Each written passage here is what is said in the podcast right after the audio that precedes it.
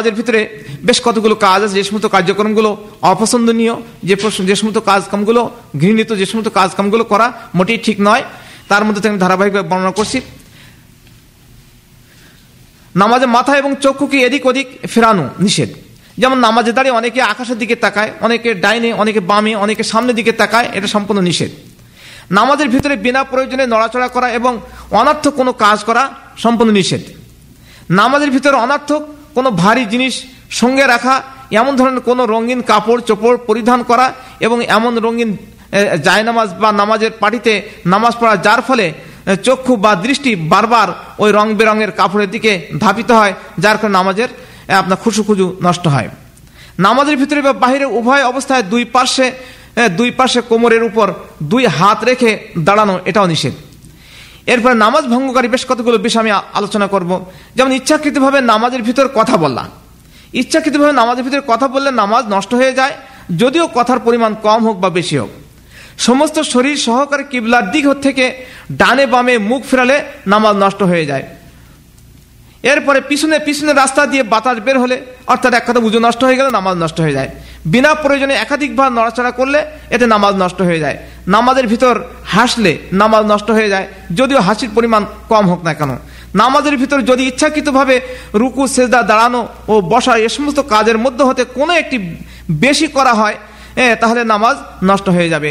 এই সমস্ত দিকে আমাদেরকে বেশিরভাগ লক্ষ্য রাখতে হবে।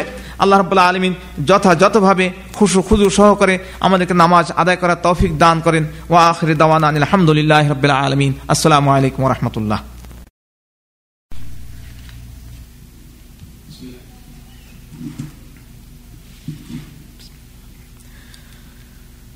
আসসালামু আলাইকুম রহমতুল্লাহ বরকাত ইন আলহামদুলিল্লাহ والصلاة والسلام على أشرف الأنبياء والمرسلين نبينا محمد وعلى آله وصحبه أجمعين برحمتك يا أرحم الراحمين الدرس إحدى عشر الموضوع كيفية الصلاة এগারোতম দার্স বিষয়বস্তু হলো নামাজের পদ্ধতি আমরা পরিষ্কারভাবে জানি যে নামাজের গুরুত্ব অপরিসীম আর এই নামাজ হজরত জিবরিল আলি সালাতাম নামাজের প্রথম অক্ত এবং শেষ অক্ত সম্পর্কে এবং নামাজের পদ্ধতি সম্পর্কে আল্লাহ রসুলকে শিখিয়ে দিয়েছিলেন। আর এই নামাজের গুরুত্ব সম্পর্কে, নামাজ পড়ার পদ্ধতি সম্পর্কে কল রসুল্লাহ সাল্লাহ আলী সাল্লাম সাল্লু কামা রায় তুমুনি ওসাল্লি জনাব নবী করিম সাল্লাহ আলী সাল্লাম বলেছেন, তোমরা সেভাবে নামাজ পড়ো, যেভাবে তোমরা আমাকে নামাজ পড়তে দেখো। তো রসুল্লাহ সাল্লাহ সাল্লামের এই হাদিসের আলোকে এটাই প্রমাণিত হলো যে নামাজ খুবই গুরুত্বপূর্ণ ইবাদত। নামাজ আল্লাহ রসুলের সুন্নাত অনুযায়ী, আল্লাহ রসুলের নির্দেশ অনুযায়ী, আল্লাহ রসুল যেভাবে নামাজ পড়তে বলেছেন, ঠিক সেভাবেই নামাজ পড়তে হবে। কোনো রকমের মন গড়া কোনো পদ্ধতিতে খামখেয়ালিভাবে নামাজ পড়লে চলবে না। আমরা আরও পরিষ্কারভাবে জানি যে নামাজ পড়ার আগে নামাজি ব্যক্তিকে পবিত্রতা অর্জন করতে হবে। কারণ কালা রসুল্লাহ সাল্লাহ আলী সাল্লাম, লা তুকবালু সালাতুন বেগাইরে তহুরিন। যে পবিত্রতা ব্যতীত নামাজ কবুল হবে না। কাজেই যিনি নামাজ পড়তে ইচ্ছা করবেন, তাকে প্রথমেই আপনার ভালো করে উজু করে নিতে হবে। এরপর মুসুল একজন মুসল্লি বা নামাজি ব্যক্তি দুনিয়ার যে কোনো প্রান্তে থাকুক না কেন, কেবলার দিকে অর্থাৎ কাবা শরীফের দিকে এমনভাবে মুখ ফিরিয়ে দাঁড়া, দাঁড়াবে যেন তার সমস্ত শরীর কাবা শরীফের দিকে ফিরে থাকে। আর নামাজি ব্যক্তি ফরজ অথবা নফল যে নামাজ পড়তে ইচ্ছা করে, সে অনুযায়ী মনে মনে সংকল্প করবে। তবে এই নিয়ত বা সংকল্প মুখে মুখে উচ্চারণ করতে হবে না, কারণ নিয়ত মুখে মুখে উচ্চারণ করা শরিয়াত সম্মত নয়। কেননা নবী করিম সাল্লাহ আলহিসাল্লাম এমনকি সাহাবা কেরাম রাজি আল্লাহ আনহুম, এই নিয়ত মুখে মুখে উচ্চারণ করেননি। অতএব মুখে মুখে উচ্চারণ করে নিয়ত পড়া বিদাত। আর নামাজি ব্যক্তি ইমাম হোক বা একাকি হোক, নামাজ পড়ার সময় তার সামনে সুতরা বা আড়াল কায়েম করতে হবে এবং সেদিকে ফিরে তাকে নামাজ পড়তে হবে। কেননা নবী করিম সাল্লাহ আলী আসাল্লাম নামাজির জন্য, নামাজি ব্যক্তির জন্য সুতরা কায়েম করার নির্দেশ দিয়েছেন। কিন্তু দুর্ভাগ্য, অনেক মূর্খ মানুষ, জাহেল মানুষকে দেখা যায় যে মসজিদে ঢুকেই নামাজ পড়ার জন্য মসজিদের মাঝখানে দাঁড়িয়ে নামাজ শুরু করে, অথচ তারা সুতরা কায়েম করে না। এটা অবশ্যই সুন্নাতের খেলাফ এরপর নামাজি ব্যক্তিকে সশব্দে আল্লাহ আকবার অর্থাৎ তাকবীরে তাহরিমা বলতে হবে। আর নামাজি ব্যক্তির নামাজি ব্যক্তির দৃষ্টি সবসময় সেজদার স্থানে রাখতে হবে। দুর্ভাগ্য, অনেক ব্যক্তিকে দেখা যায় যে নামাজে দাঁড়িয়ে ডাইনে বামে আপনার উপরের দিকে অনেক সামনের দিকে তাকায়, এটা সম্পূর্ণ খেলাপ। এরপর তাকবীর বলার সময় দুই হাত, দুই কাঁধ বরাবর অথবা দুই কানের লতি বরাবর উঠাতে হবে। এরপর দুই হাতকে সিনা বা বুকের উপর এমনভাবে রাখতে হবে যেন ডান হাত বাম হাতের বাম হাতের উপরে থাকে।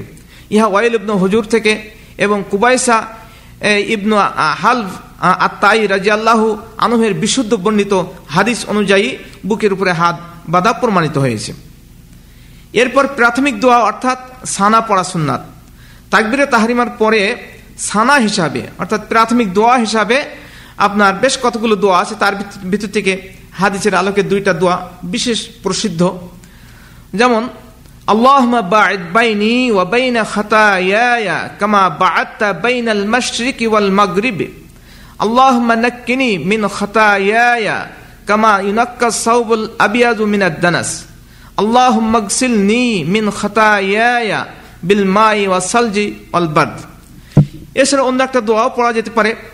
যেমন, সুবহানাকা আল্লাহুম্মা ওয়া বিহামদিকা ওয়া তাবারাকা ইসমুকা ওয়া তাআলা জাদ্দুকা ওয়া লা ইলাহা গায়রুকা।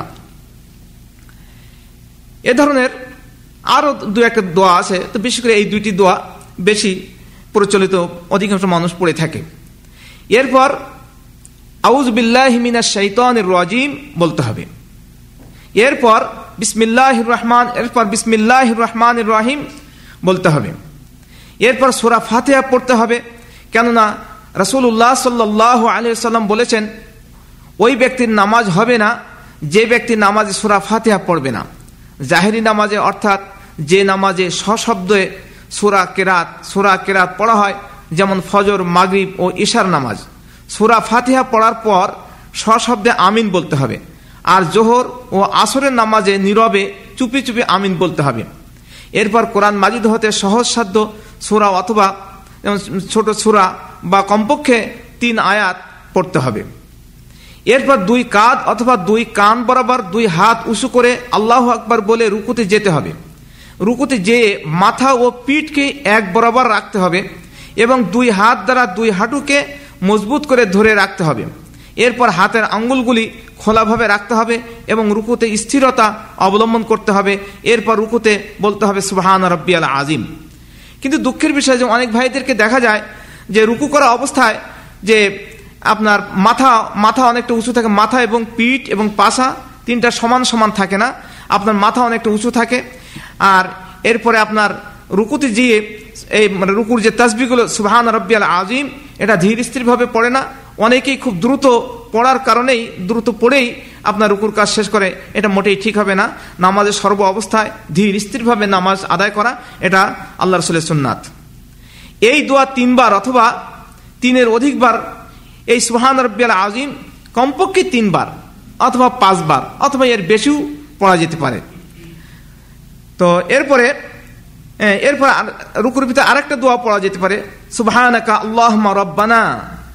ওয়া আল্লাহ আল্লাহুম্মা গফিরলি, এ দোয়াও পড়া যেতে পারে।